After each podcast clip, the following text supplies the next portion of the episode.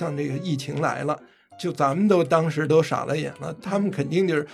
西方人又不爱存款什么的，恨不得百分之四十的人兜里都拿不出几百美元来，那这个时候只能靠政府救济了，一下就把钱就发多了。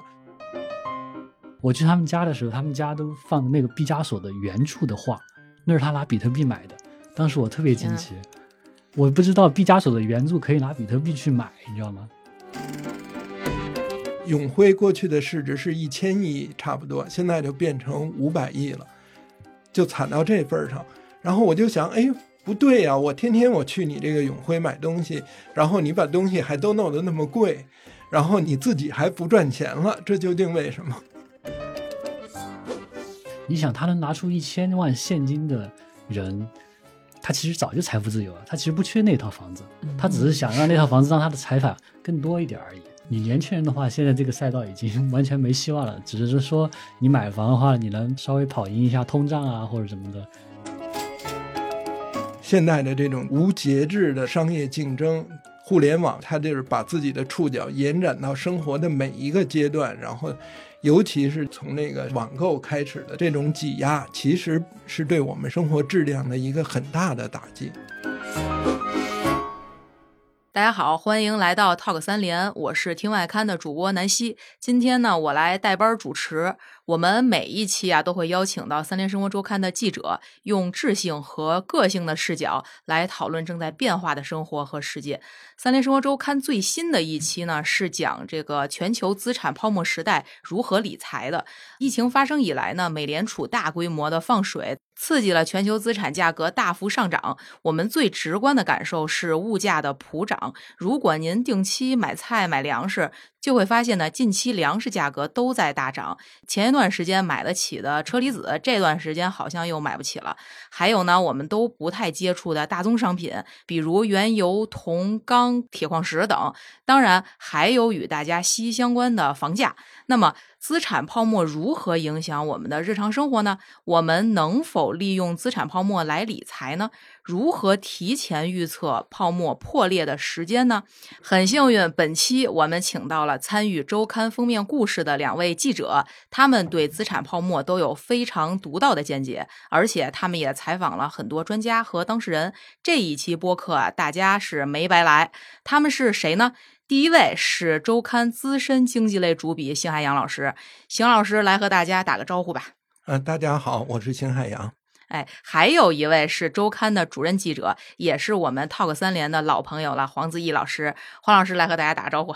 大家好，我是三联的记者黄子毅。嗯，今天呢，我们分为三个部分来聊一聊。第一部分，我们刚才说了半天的资产泡沫，资产泡沫到底是怎么一回事呢？是怎么形成，又是如何破灭的呢？第二部分，我们聊一聊与大家息息相关的普涨的物价和房价。我们经常听说世界上有两大泡沫，美国的股市和中国的楼市，这两大泡沫将来会如何发展呢？第三部分呢，我们将让两位老师支招，如何应对资产泡沫，如何在资产泡沫时代理财。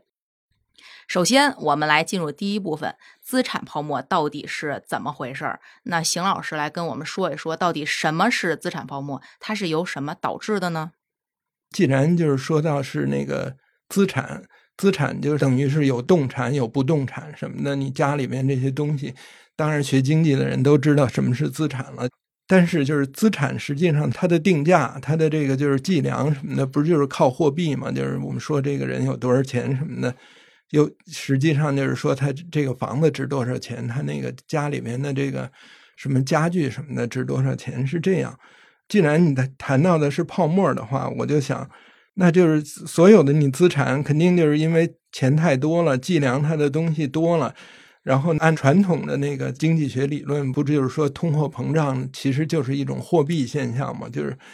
都是因为货币多了，我们才把所有的东西的这些计量才开始要提升一两个格子什么的。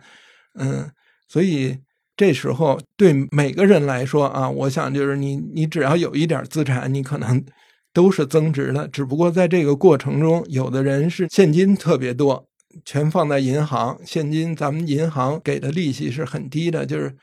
百分之一点五 的年息嘛，你就是存到那个现金理财什么的，现在也就是顶多 百分之三。但是呢，如果别的东西涨的速度超过了你这个基准的话，那人家就是那个拿着很多股票这种什么房子呀，或者什么，尤其是啊艺术品，你就会发现了，那他们的这个资产增值的速度是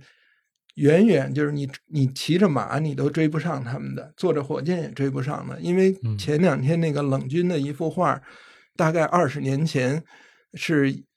八十万拍的，现在不是就卖了八千万嘛，就是等于是涨了上百倍。嗯，所以在这个过程中，就等于是只要是这市场一有波动，它实际上就是一个财富分配的过程。那你这个人就是很保守，就是有一点那个现金什么的，你可能就是被这个所谓的这个泡沫或者平均分配这个分配过程你就给落下了，是这么个情况。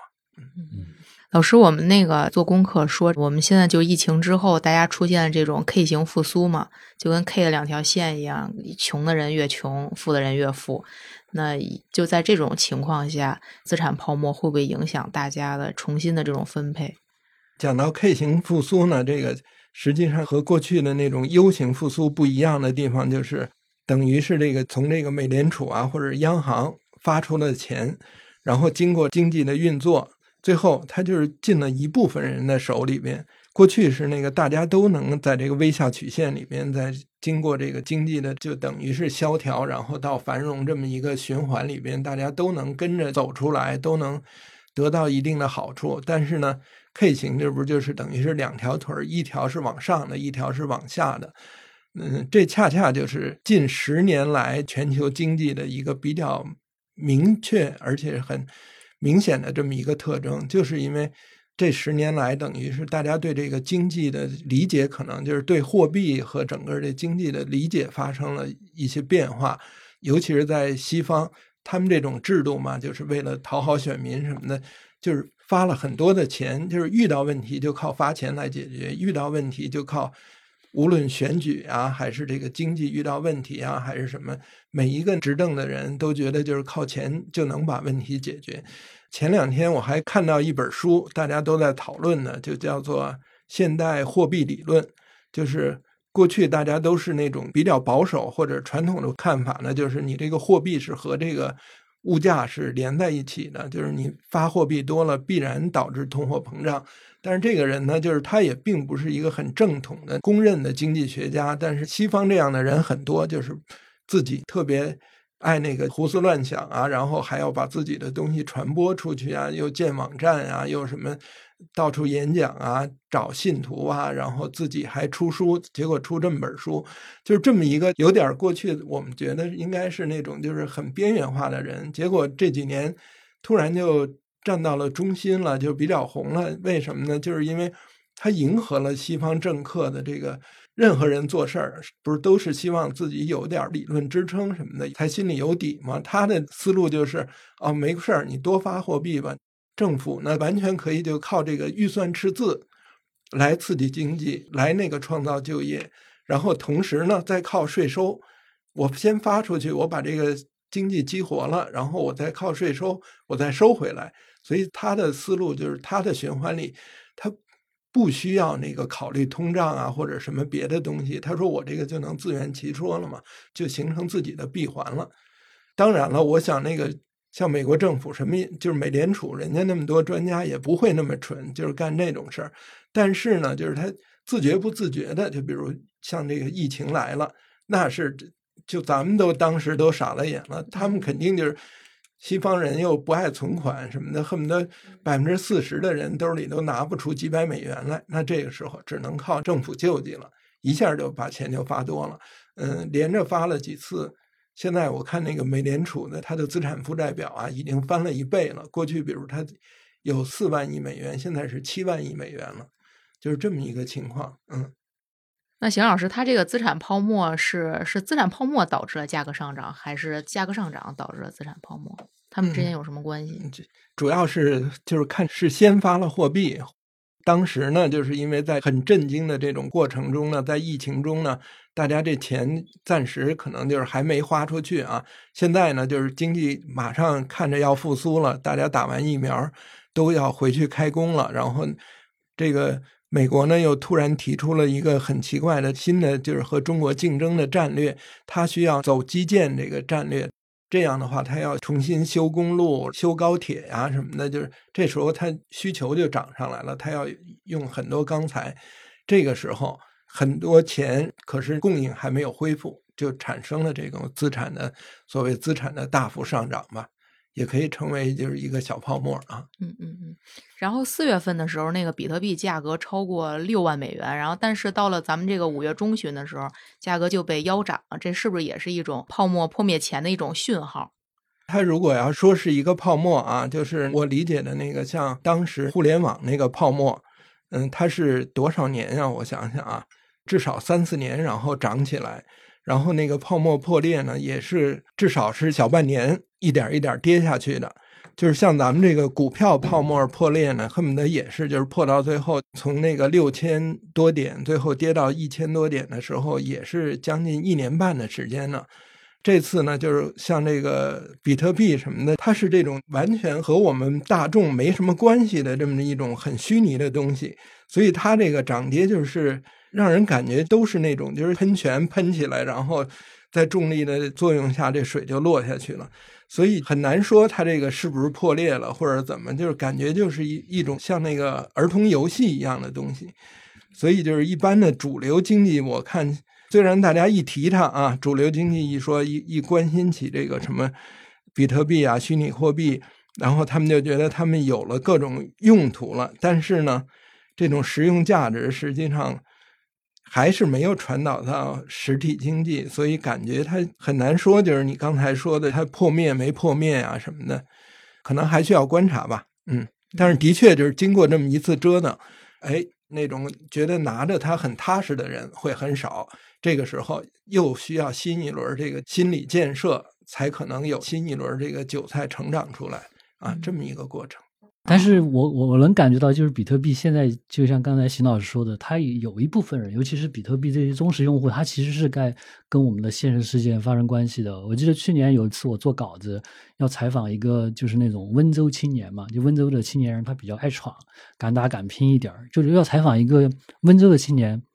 他就是从小家里就背了几百万的债务。他是从小背着这个债务长大的，所以他其实特别渴望赚钱，但他的学校又不是很好，他就是一个三本毕业，但他现在在北京顺义区住的一栋别墅，资产过亿。他这个命运是怎么逆转的呢？就是因为炒比特币逆转的。我去他们家的时候，他们家都放的那个毕加索的原著的画，那是他拿比特币买的，当时我特别惊奇，我不知道毕加索的原著可以拿比特币去买，你知道吗？所以可能他就是邢老师说的刚才那一部分人在跟现实世界产生关系的用比特币。对，那可能是毕加索的版画，因为他那个就是很多版画都是复制的，就是一版两版，就是很多版的、哦、然后自己再一签名什么的，这就相当于有点像商品了，价格就不是那种就是唯一的，要你聚焦在一幅油画上那可能上亿了，但是你把它平摊在一百幅上就会便宜。对对对，他那个就是版画、嗯、而且他说买下来也就几百万几千万，我觉得就感觉像传统中的毕加索那真迹不一样，那不是都好好多都上亿吗？我记得，但他还是坚持说那是真迹，然后印象蛮深的、嗯。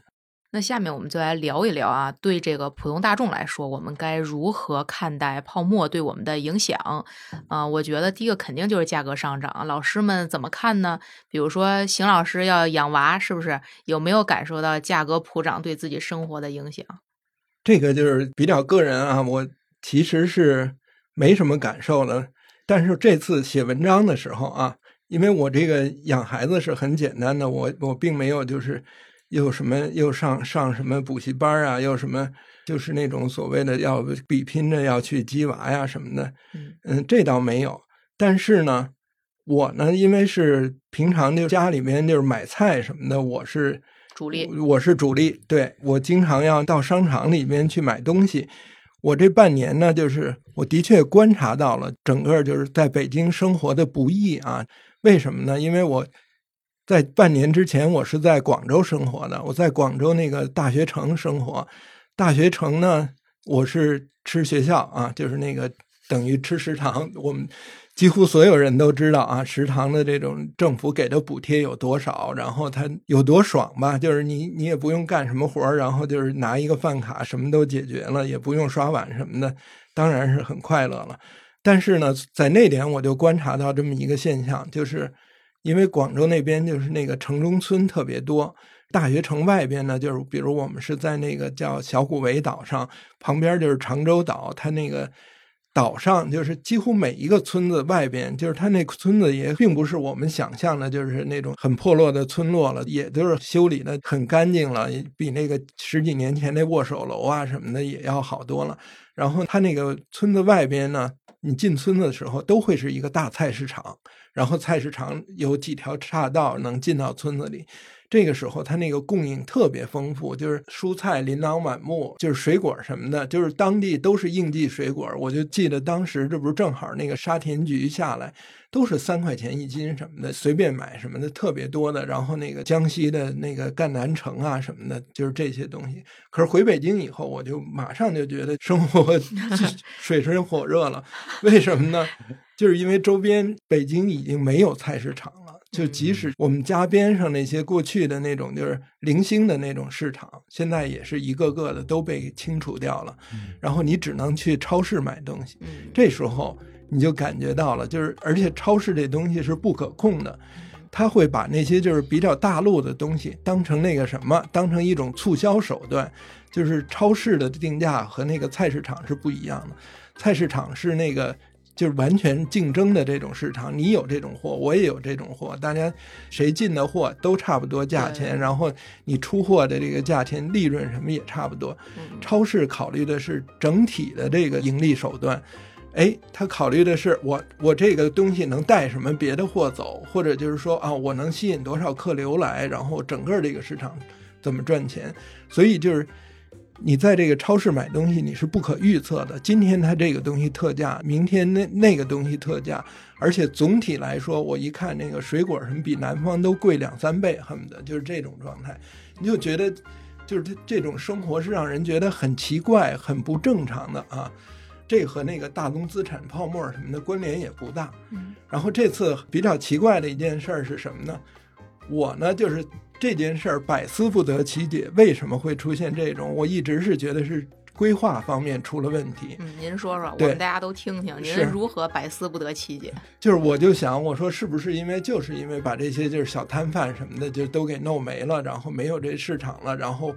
物价才这么涨起来。我也是一直这么归因的啊。但是呢，就是因为写这文章，我就进行了比较深入的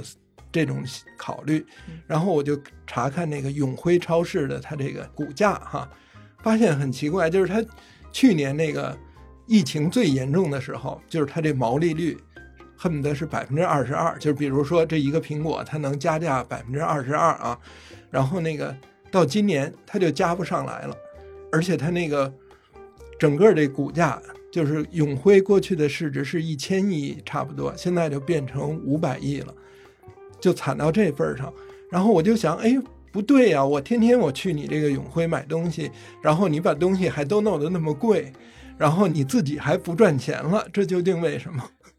后来这不是就突然就想起那个去年那个年底的时候那种所谓的什么社区团购、什么百团大战什么的，这就这种事儿，然后就发现了，实际上就是我们这个所谓像北京这样的超大城市，它等于是供应结构发生变化了。很多人实际上就是你买东西你只能就是通过在网上买，然后到那个社区团长家那儿去取，然后你能买到相对低廉的这个蔬菜价格什么的。可是你想这这形成了一种什么循环呢？就是永辉它就越来它卖的东西就越少，它卖的少，它就只能往更高的价格加价。这样的话形成了一种就是你到外边这个市面上你你消费，就过去我们去那个比如说旅游，比如颐和园你买根冰棍和在外边不一样，现在你去超市买菜和你在那个社区团购也不一样了，就是你好像你想买到新鲜的，我看到什么买到什么的，成了一种奢侈品了。就是这种状况，我现在理解的就是我们存在这么一个很奇怪的这种循环。对对对，关于这关于这个我可以做一点补充，因为我刚好是邢老师说的那一波人，就可能是使用社区团购或者线上买菜的这种人。本来我以前也逛北京的菜市场，但我们家住的那片那菜市场后来拆了，所以我就只有刚好是要去一个永辉超市，那永辉超市离我们家可能大概有个几百米左右嘛。但是因为去年疫情，当我回到北京的时候要隔离十四天嘛，那十四天你不能下楼，所以那会儿我就开始用一些线上买菜的 A P P 啊什么的，盒马啊、每日优鲜啊，这个是这个东西，他们当时在疫情的时候就迎来了一波非常大的增长嘛，呃，而他们也推出了很多优惠的活动。其实那个时候他们是呃不是特别赚钱，他们因为他们会给消费者补贴。然后各个 A P P 也在拼嘛，但是他们这种补贴呢就养成了你一个习惯，所以当我现在因为我年轻人我可能比较懒，每当我要想到在自己家里做饭的时候，我可能不会去离我家几百米的那个永辉超市，而我会选择去线上这个下单。线上下单你哪怕你买个一周的菜其实也就是六七十块钱七八十块钱，我觉得对于年轻人来讲，我本来是对这个价格不敏感的，我不知道这个东西是贵还是便宜，我只是看那个总价，我觉得哎，好像比在外边吃饭便宜多了，所以我就买了。但是就前段时间当我开始逐渐逐渐的走出家门去永辉超市的时候，我会发现那上面的东西卖的真贵。就比如说鸡蛋，鸡蛋我印象比较深的那那像比如说每日优鲜还是盒马，你可能二十块钱你才只能买一个一盒十个的鸡蛋，但在永辉超市你十块钱能买一个十五个的鸡蛋，这个是让我印象特别深的啊、呃！而且当时因为刚好那会儿疫情的时候也做了一篇稿子，就讲这种线上生鲜的 A P P 他们怎么发展起来的，他们其实也是做做一种类似于线下店的那个模式，就线下结合线上，他们会在一个居民聚集区周围开一个小店，他们叫前置仓，你可以在这个前置仓提货，然后他们配送也是从这个前置仓拿货，就相当于是一个快递分拣点那个模式，就设置于这种。他们其实是扎根在社区的，他们可能不像是那种比如说新发地那样开在城市外边那种，所以他们其实跟社区结合的关系特别紧密。我觉得对永辉他们其实造成了很大的冲击，因为我印象特别深的是，就比如一年前你去永辉买菜，他们现在有那个自动消费的那个就自动扫码那个，就你不用找售货员，然后你以前的话你直接在那个上面扫码，你微信支付宝扫完单就走了，就现在不行了，现在好像是永辉受到他们刺激特别大，你必须下载他们的小程序或者 A P P， 你才能在那个自动售货机上扫码结账，就是永辉也要想培养你这个习惯，给他们那个什么。对，这个我印象还蛮深的。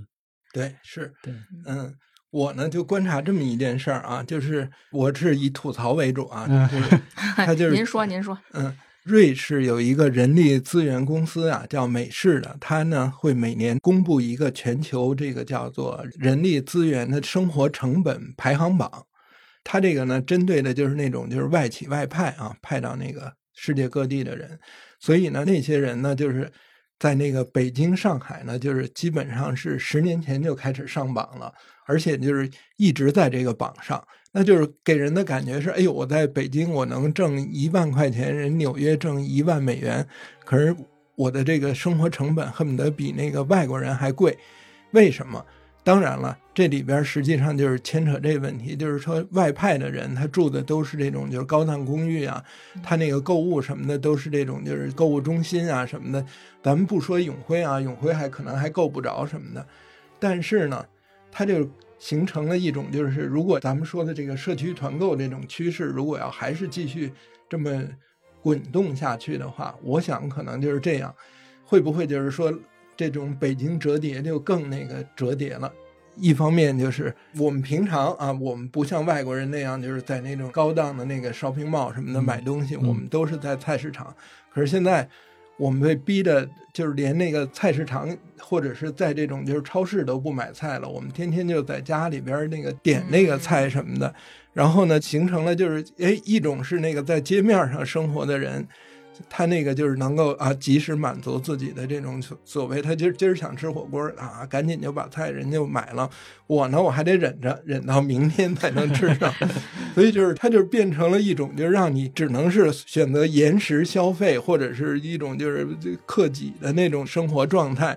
那这不是就跟那个什么北京折叠一样，就是说我要等到某一个时间开放了这窗口我才能出去那个看看阳光什么的，是不是有点这种感觉呢？所以我觉得就是通过这件事儿我就感觉啊，就是实际上就是嗯，现代的这种无节制的商业竞争，然后就是互联网，它就是把自己的触角延展到生活的每一个阶段，然后尤其是从那个什么就是网购开始的这种挤压，其实是对我们生活质量的一个很大的打击啊。嗯，那我看您之前写那个文章有一个车厘子自由，您说之后我们还会再迎来什么自由吗？实际上就是中国人本来是买什么什么贵啊，就是你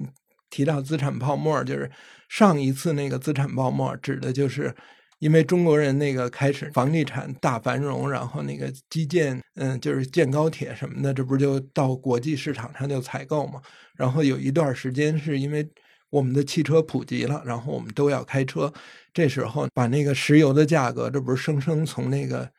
十几美元一桶啊，最后高到一百四十七美元一桶，是这样的。但是呢，什么东西都是物极必反嘛，否极泰来。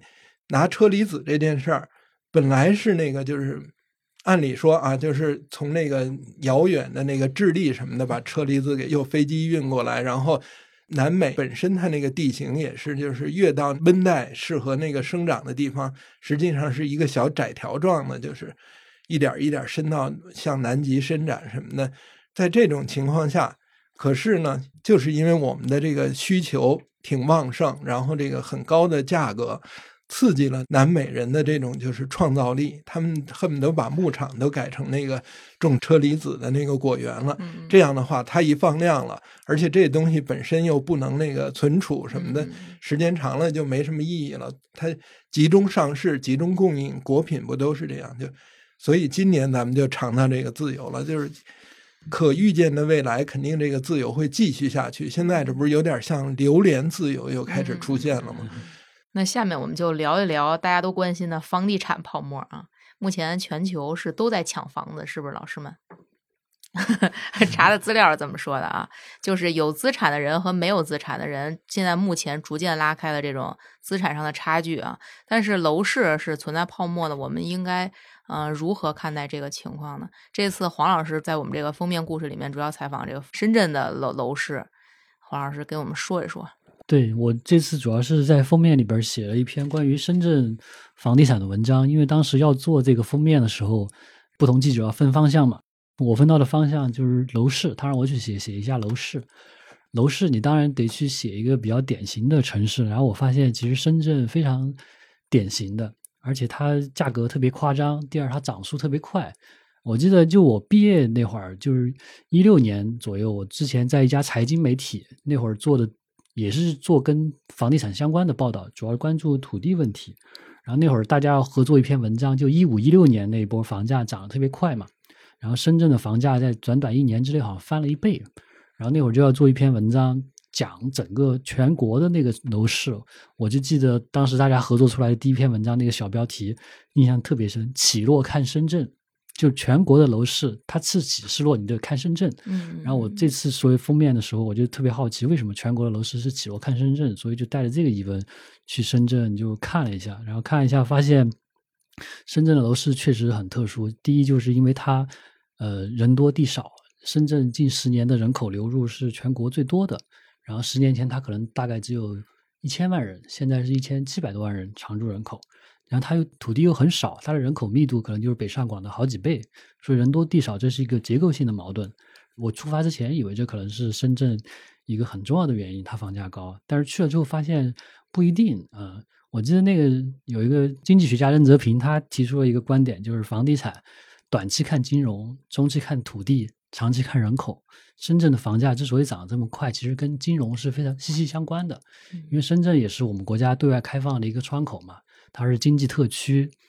所以深圳它的经济非常发达，然后它靠着香港，然后它的整个的金融体系也特别活络。而且深圳的金融体系它特别活络一个表现就是它整个金融体系特别复杂，就依附在深圳金融体系链条上的有很多小贷公司、担保公司什么的，就是这些在深圳是特别多的。所以深圳它的楼市的一个典型的特点就是它的对跟金融的影响是非常息息相关的，在深圳做这种金融中介的人会比房地产中介的人数更多，就他们我们理解买房子付首付肯定都是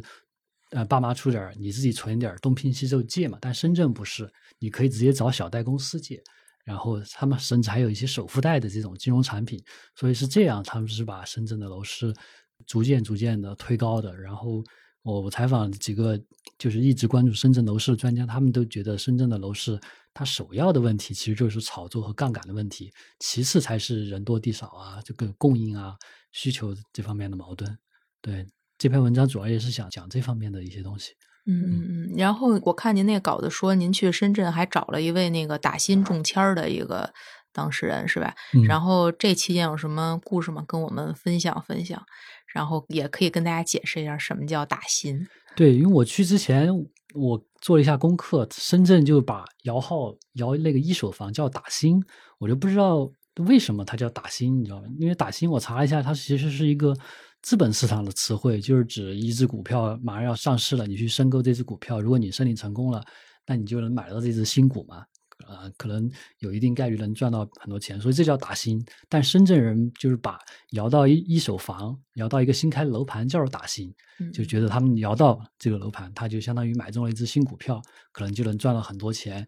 嗯，这个还蛮有意思的，因为深圳它可能由于过去楼市上涨太迅猛了，它目前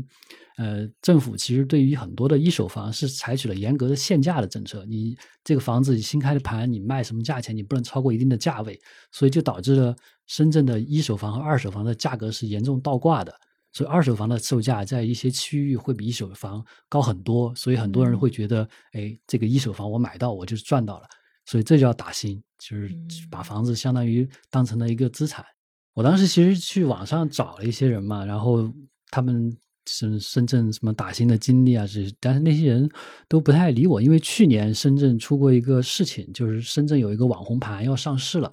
然后就很多人就去打新，但是这些人他都没有资格，他们就通过了很多各种各样的手段，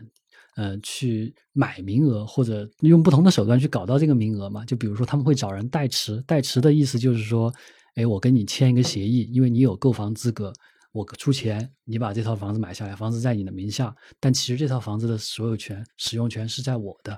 对，这叫这就叫代持。嗯、深圳去年有一个网红盘在南山区，它的一二手房的售价大概就差了五六万一平米，所以当时这个现象是特别严重的，因为有好多人他去找自己的亲戚朋友有购房资格的帮他代持。还有比较我听得比较惊悚的就是有老板找他们员工去代持，他找了他的六个员工，这六个员工谁能摇到这套房子我就把钱给你，我给你出个几十万的代持费，你把这套房子买了我出钱，但这套房子实际所有权是我，几年后卖掉的话这个收益我可以分一点股份给你，但这个房子大部分的收益还是归我的，这个叫代持。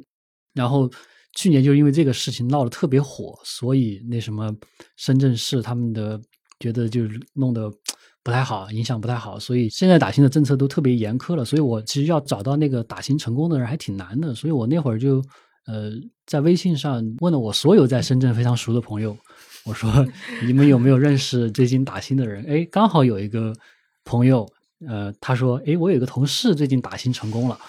我天，好幸运。对，然后他们都说都恭喜这个同事，他说啊，这个同事打新成功了，简直跟中奖一样，就是买到就是赚到几百万啊！他就给我说这个事情，哎，我说那你能不能问一下你那个同事愿不愿意接受采访？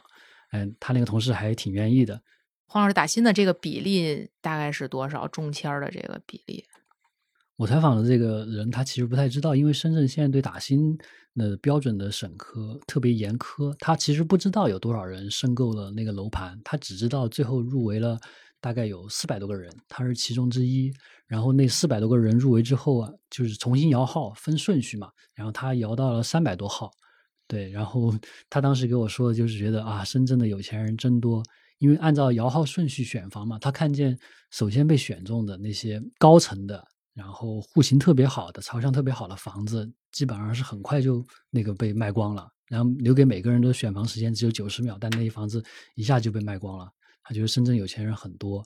因为他自己是一个刚需，他的首付大部分是来源于他爸妈的，所以这个让他特别感慨。而且他后边还加了一些业主群，就是他看见有一些业主，他觉得从这些业主的职业上来讲，他其实是会怀疑这些业主的购买力的。就比如说有一些业主可能就是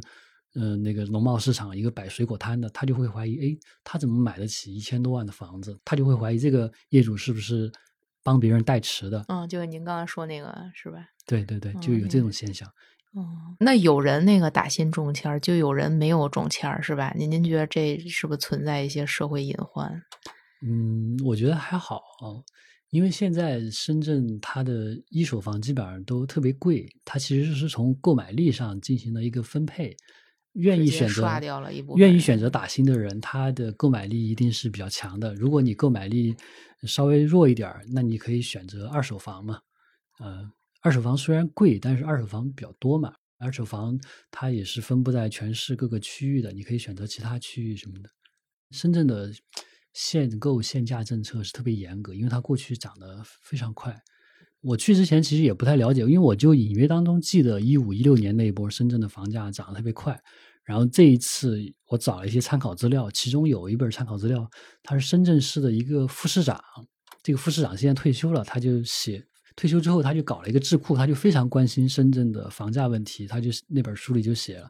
系统性的梳理了深圳过去房地产市场的发展，就从零五年到一五一六年，大概十年左右的时间，翻了接近十倍。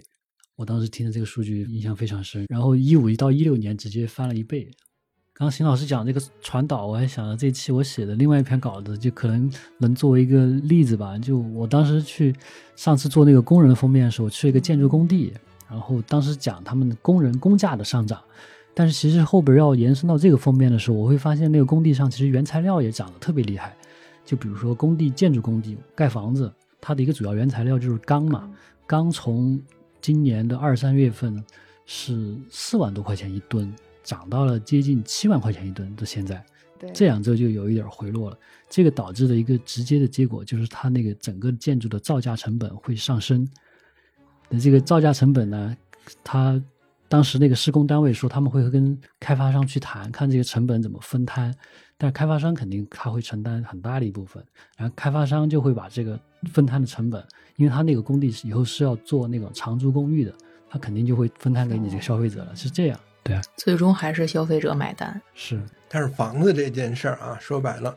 真正的那个建设成本也就是两千块钱，像那个一平米、嗯、最后卖到十万块钱，所以它更多的是虚的部分，就是我觉得大多数地方也就是你的整个你最后的这个购房价的十分之一，也就是差不多。对，因为盖房子的工艺什么的都特别成熟了，像碧桂园这种大型的房地产开发企业，他拿到这个土地当天他有时候都能入场就直接盖房了，就快速开发快速回款再去做下一个楼盘，碧桂园就是这样的。嗯，其实大部分的成本应该是土地成本。所以在那个福布斯富豪榜上，亚洲的那个总是能看到碧桂园的那个老总。我记得在做哪一期封面的时候，我跟同事还讨论过这个话题，就是以北京的房价为例，它好像是三个阶段。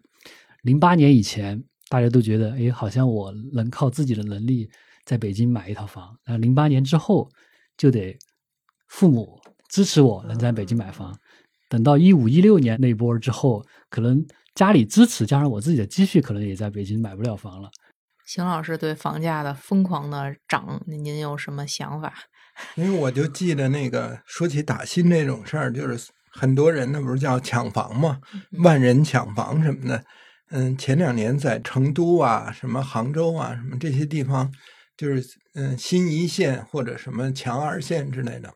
这种情况好像出现的非常频繁，特别多，就是因为咱们要限房价，就是要把这个所谓的这个表格呀或者是这个数据做出来，让大家觉得我们控制住了房价，实际上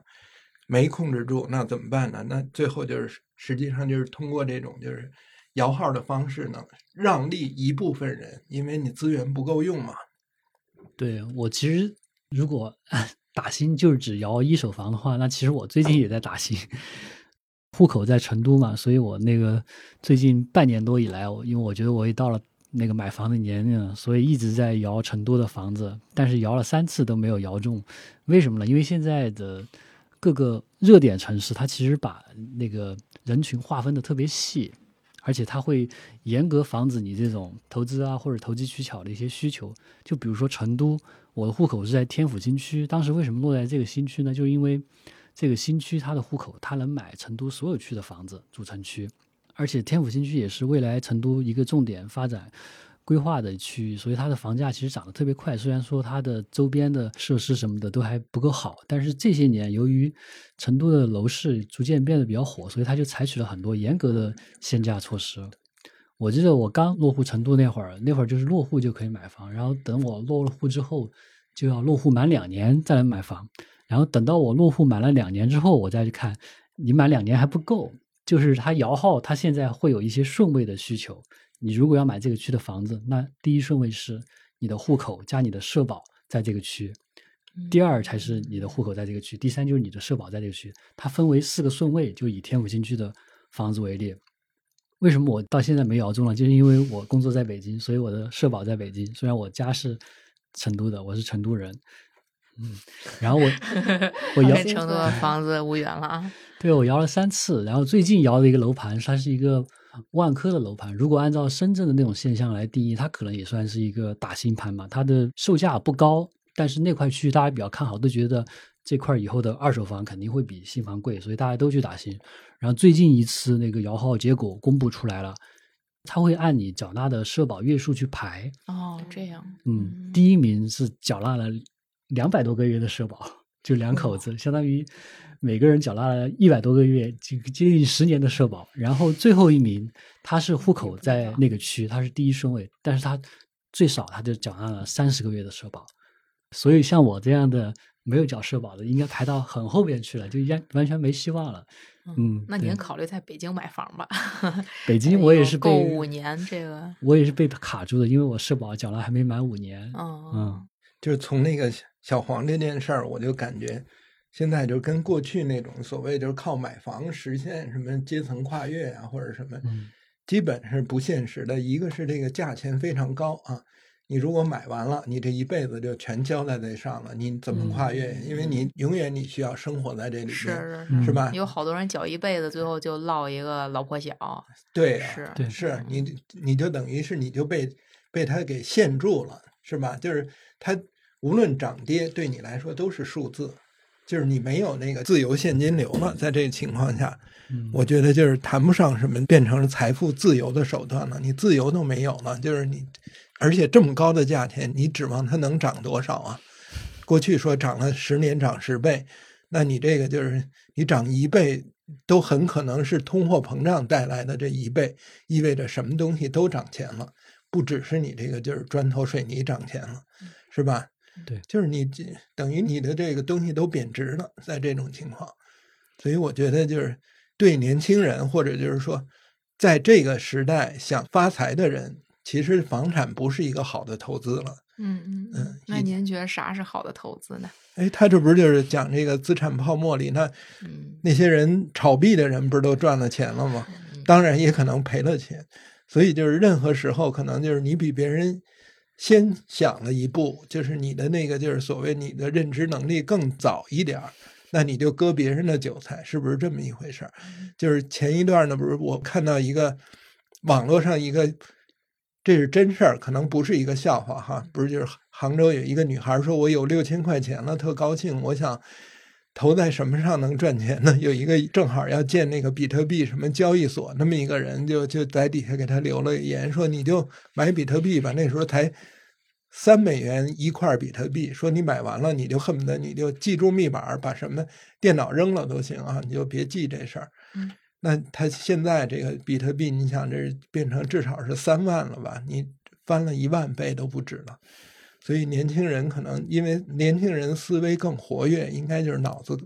往更那个有前瞻性的地方去想吧。嗯嗯，两位老师有什么前瞻性的想法，嗯、跟大家支支招？好家伙，嗯，要是如果要有的话，当然了，我我希望我有、啊。就不坐这儿了是吧？对对对对，另外的确我是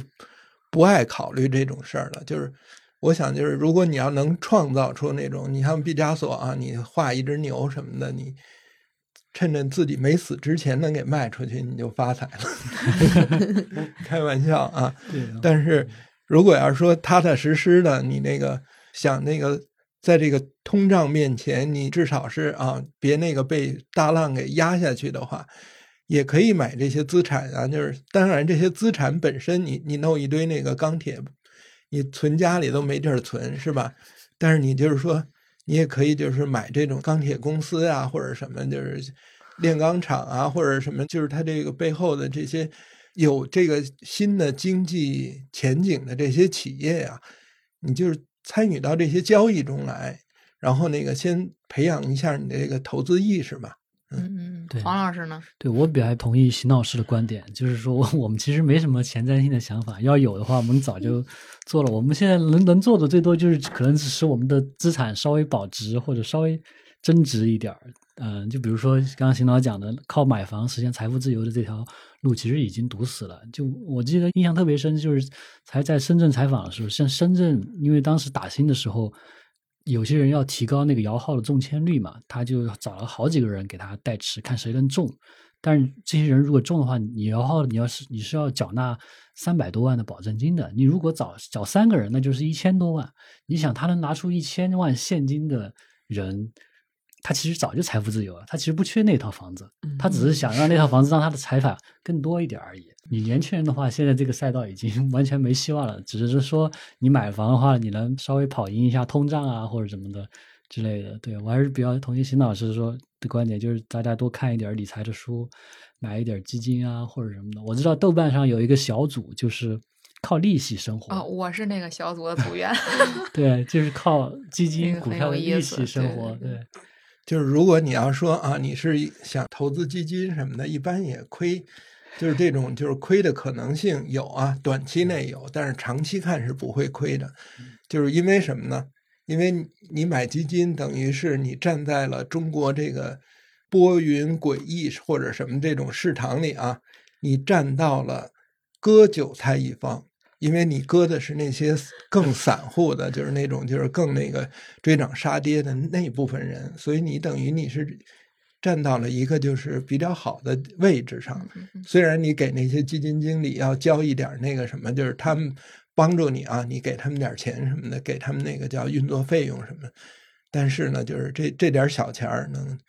不不使你吃大亏啊。那我们这一期这个封面我们就讲那个在这个资产泡沫时代嘛，那我们现在已经在这个时代里面了，怎么能靠这个阶段性我们能赚点钱呢？在这个阶段里面我们怎么赚钱？哦，你就是说在短期内是吧？对，短期就是所谓波段嘛，你如果要是在这个市场里的话、嗯、我就看你好嘛，一会儿就拿去年那个最荒谬的一件事儿啊，突然那个就是美国的那个石油那不是都成了负值了吗？当然了，你如果要是那时候你正持有那个石油，你持有看多的仓，你可能被洗出去。但是任何时候就是所谓的这个事出反常必有妖嘛，就是它反常完了它必须回到正常状态，是不是？就是假如那个时候你看你就是看多这商品，今年你就会赚很多。在这种情况下，那假如说啊，前一段就是说中国人已经开始那个跟澳洲开始剑拔弩张的时候，然后澳洲把咱们的铁矿石什么的就是等于那个价钱抬到了历史性的高位，那你就想这个任何战争都是博弈性的，都是有来有回的，他赢一局那很可能下一局就是另外一方了，你再站到另外一方，这个时候你就等于是不停的就是那个通过这种就是战争性的或者是什么这种思维手段，对，你也可能好歹赚一些钱嘛，就是你成了高手那你就能赚大钱了。我觉得一夜暴富这事儿肯定不会发生的，就是因为大家就经常说这个事儿嘛，所以就以为是短期内可以赚钱，其实我觉得赚钱是一个需要长期的事情。嗯嗯，房价的那个瞬间的涨幅，我觉得有点让大家都以为钱也可以这样来。嗯，但是你看啊，就是假如你真是没什么办法啊，嗯、我想有时候这个这世界就是这并不是窗口就全关上，然后让大家都绝望了没办法的。就拿那个深圳这个房子。深圳实际上它有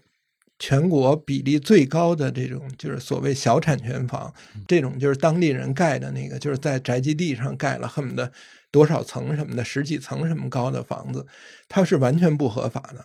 然后它是那个就是不断的政策要打压的。可是因为它已经占到了整个当地房产的供应量的一半以上，就是说这已经成了既成事实了。最后他政府也没办法，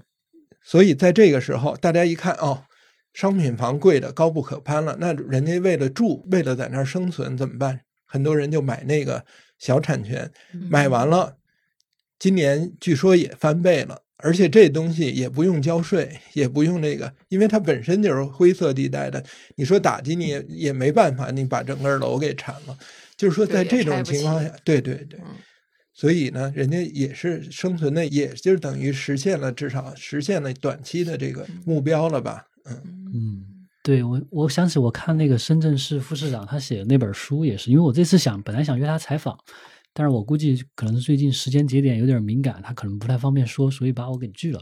但是他在那里边书里边他就剖析了一下自己认为的深圳房价为什么那么高的原因，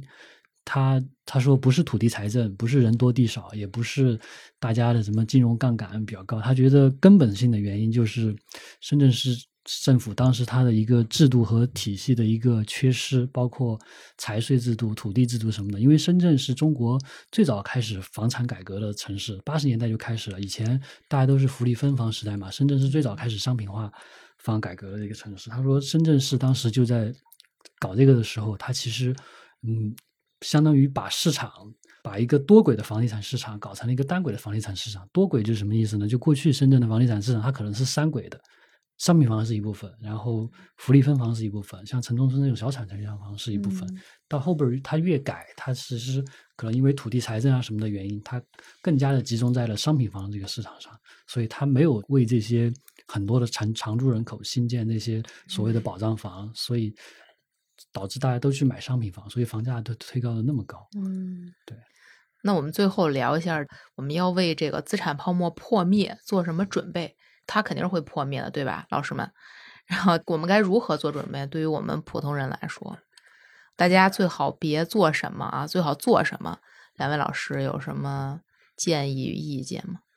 嗯，因为咱们中国这次呢，因为是疫情控制啊，和那个国外完全不一样。然后呢，咱们实际上是没有发钱的。我记得就是前一段有个大 V， 就是那个胡锡进不是说嘛，都发钱等于都没发钱嘛，所以咱们这儿是很克制，几乎就是一分钱也没怎么发的。然后呢，你看咱们央行的报告，今年一季度实际上我们的 M 二 就是社会上的这种杠杆比率啊，和这个实体经济比呢，实际上我们是下降的，这是十多年前非常罕见的一件事。所以就是说明咱们的货币就并没有超发，然后那个嗯，整体来看呢，就是物价也没有大幅上涨，特别是假如说进口的一些东西都在那个涨价的话吧，在咱们的生产过程中暂时是给消化掉的。然后呢，就是在那个整个这个战略部署上，我感觉也是不希望那个国外的通胀影响到咱们。比如说，咱们五月一号开始那个向国外出口钢材。在这之前是有叫出口的这个退税补贴的，结果呢，在五月一号以后就取消了。你取消这以后，就等于说啊，这个通胀留给国外，然后那个我们还是保证我们自己的这个供应，是这么一个思路嘛。所以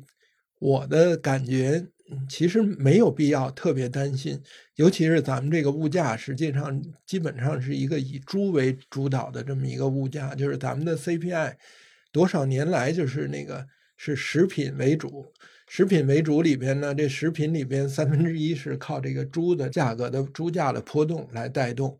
结果呢，咱们正好又赶上了猪肉猪周期的这个就是下降周期嘛。现在今年基本上供应就很充足了，就是去年还那个环保啊还是什么那个存栏率是很低的啊，也顶多就是正常年份的百分之七八十什么的。今年到年中的时候应该是完全恢复了。这两天猪肉价格跌了很多的，所以即使粮食价格涨一点，但是那个就是这些养猪场的这个利润他们被挤压了以后，因为供应多的话，那咱们这个物价就是基本上涨不起来。我是这么一个分析啊。